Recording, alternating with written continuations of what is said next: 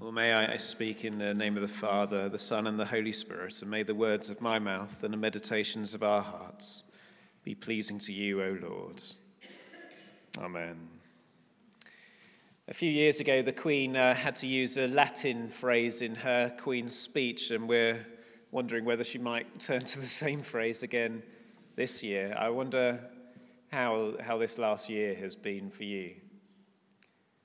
In the tussle and burly of life, there are always sensational disappointments that come our way, aren't there? The great philosopher and writer Scott Peck made this line in his opening best-selling book, life is difficult. Life is difficult. And those who choose to accept it have the opportunity and the chance to grow. But life is unquestionably difficult for most people a lot of the time. My year was marked most poignantly of all, along with an array of pastoral matters, by uh, the loss of one of my dear friends from Wolverhampton. He was uh, a lovely young man, a young father, who had come to faith in our time in Wolverhampton, and uh, had been part of our small group. And back in the early springtime this year, for an array of complicated reasons that we don't fully yet understand, he took his own life in his own home, leaving behind two young boys and a, a wonderful wife.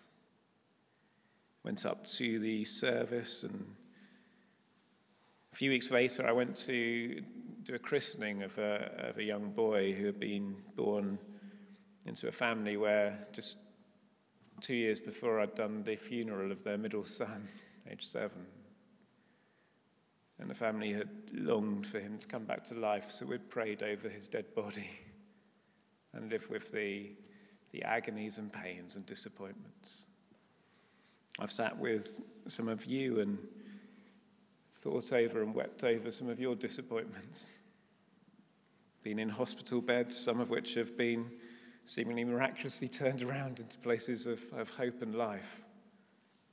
We've also watched people where marriages have broken up, those who would long to have children who haven't, those who feel lonely, those in pain, those with long-term illnesses they know they'll never recover from. And these are the realities of the valley of the shadow of death that we walk through in this life now. And it seems that sometimes it's worth just holding that in a church service and saying, God, it's really tough.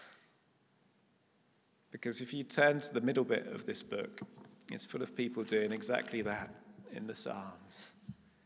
They cry out to God and say things like, how long?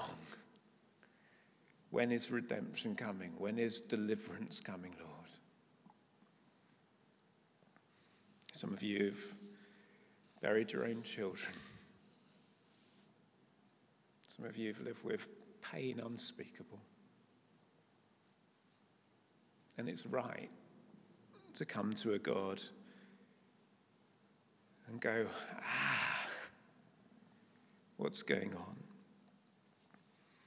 If we look a little bit into this passage in Isaiah, there's a bit of hope in the first phrase. It says, a shoot will come up from the stump of Jesse. Jesse, of course, is King David's great father. And David's line is the line that's supposed to go on gloriously until the promised Messiah comes. Jesse isn't supposed to be a stump. Jesse's supposed to be a flourishing oak tree planted by a stream of living water. He's supposed to be Psalm one. He's not supposed to have been cut down.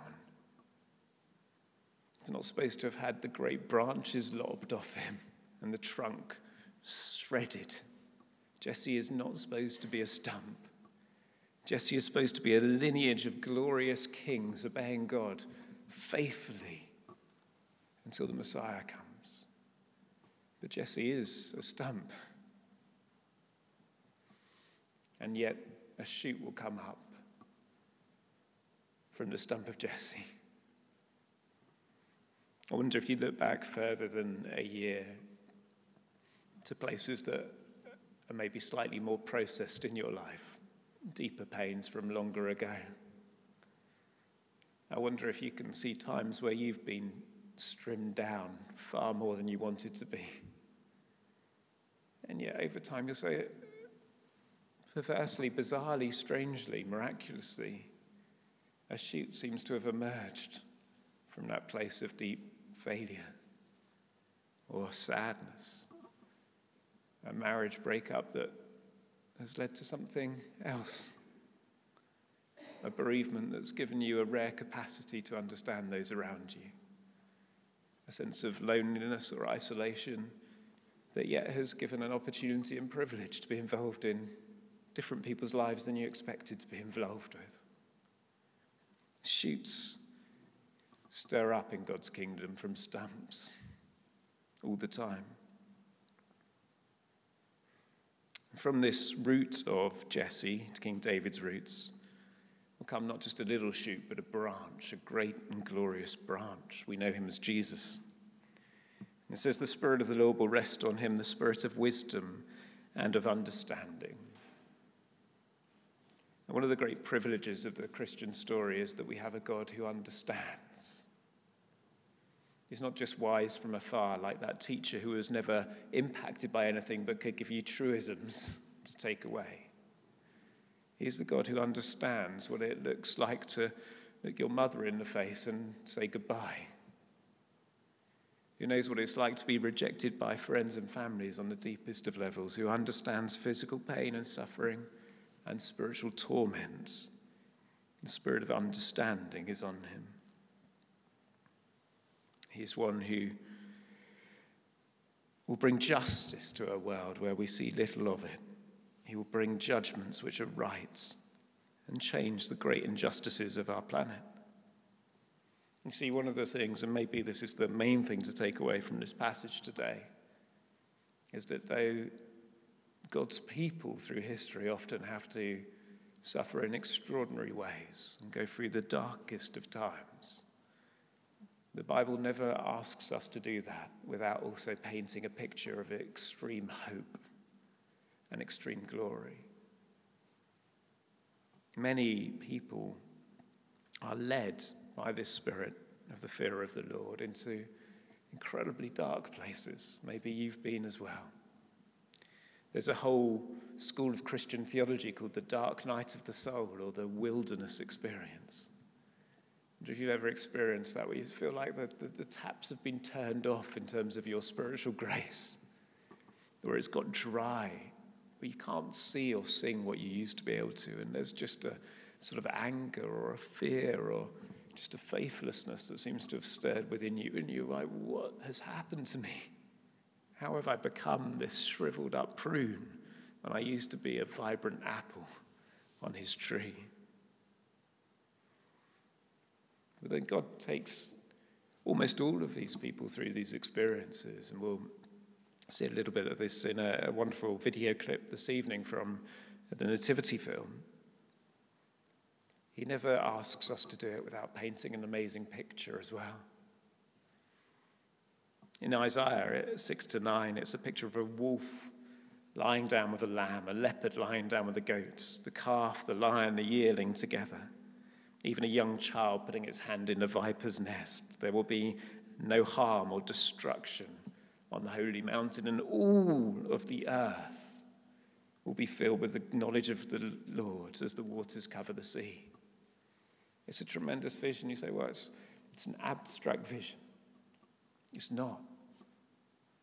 We only get to see this through the words, but there is one who saw this absolutely and clearly, and said this vision is big enough to go through horror for. It says of uh, Jesus Christ that for the joy set before him, he endured the cross. For the joy set before him, because he knew there was a time coming when the wolf would lie down with the lamb and the cow would feed with the bear. Because he knew that there was a time coming when the whole earth would be filled with the knowledge of the glory of God as the waters cover the sea, because he knew of the church, his beautiful bride that he was going to perfect into something worthy of marrying, marrying the Son of God, because he knew of you, He endured the cross. And he looked at you and me and what he was going to remake, and he said, it's worth it because it's going to be glorious. Went to the funeral in Wolverhampton, and it was uh, held at a nonconformist church, a barn of a place. And they uh, had the boys in the funeral, in the memorial service, and they'd uh, made a decision that they were going to celebrate what was so good in Richard's life. So they had this uh, incredibly upbeat music playing from a, a band called Rend Collective, like an Irish jig, but with Christian gospel words in it. Uh, balloons bouncing around. And uh, Helen, his wife, stood up and did this most extraordinary tribute,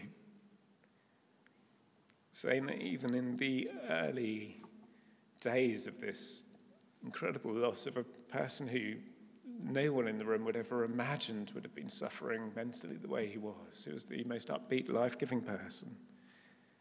So that even in the early days of this loss, she'd begun to see some of God's hand at work, but more importantly, she had a vision of where he was, safe at home.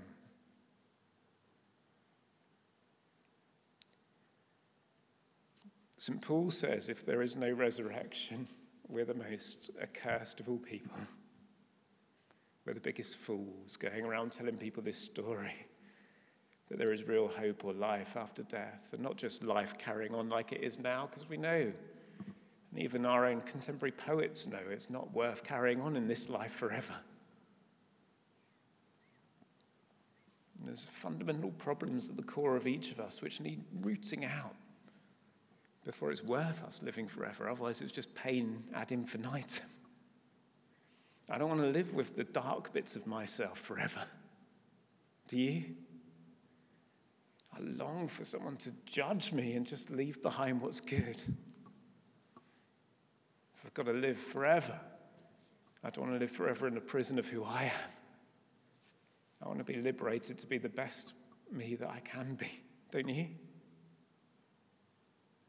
We long for a judge to go, that bit's out, this bit's in. And that's exactly what the cross and resurrection of Jesus provides. It says, I'll root out your darkness. I'll replace your heart of stone with a heart of flesh. I'll give you life in all its fullness. And there is a vision. He's going to destroy our enemies.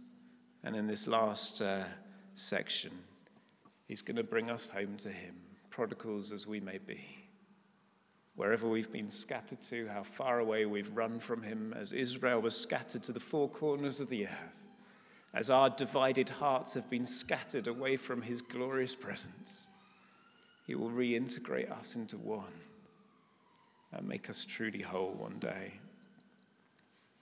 So God never leads us through suffering without giving us a vision that one day it will all be okay. And that those horrors that you battle with in your own mind and soul will be defeated. That the loss you feel, that the bereavement you feel, the anger you feel will have a final reckoning and resolution and reimagining, reinterpreting, recreating into something beautiful. As we proceed through this service, and I want to offer you two very different opportunities. One is, as uh, John said, before we come up to communion, to bring your personal pain and sadnesses to this uh, this tree. I've put my friend's name hanging on the tree there already. And uh, you may want to just write a name of a situation or person or someone you want to treasure or remember. Or that you want to say, God, I'm so sad about this to you. It may be a way of honoring someone who is no longer with you and you just want to say, I miss you, and place them on a tree. And maybe though you want to use it as a way of calling out to God, I, I miss them. I'm still cross because it still hurts. So that's the first thing. But then we'll come to communion. And communion, we remember two things, don't we? We remember what Jesus did at Calvary and in that garden where he rose again. But we also do what we, we call remembering because we know it will absolutely happen. We remember his second coming when he makes all things new, because it will absolutely happen, as we saw in the earlier passage in Isaiah last week. We can be confident that this has already happened. It is so guaranteed.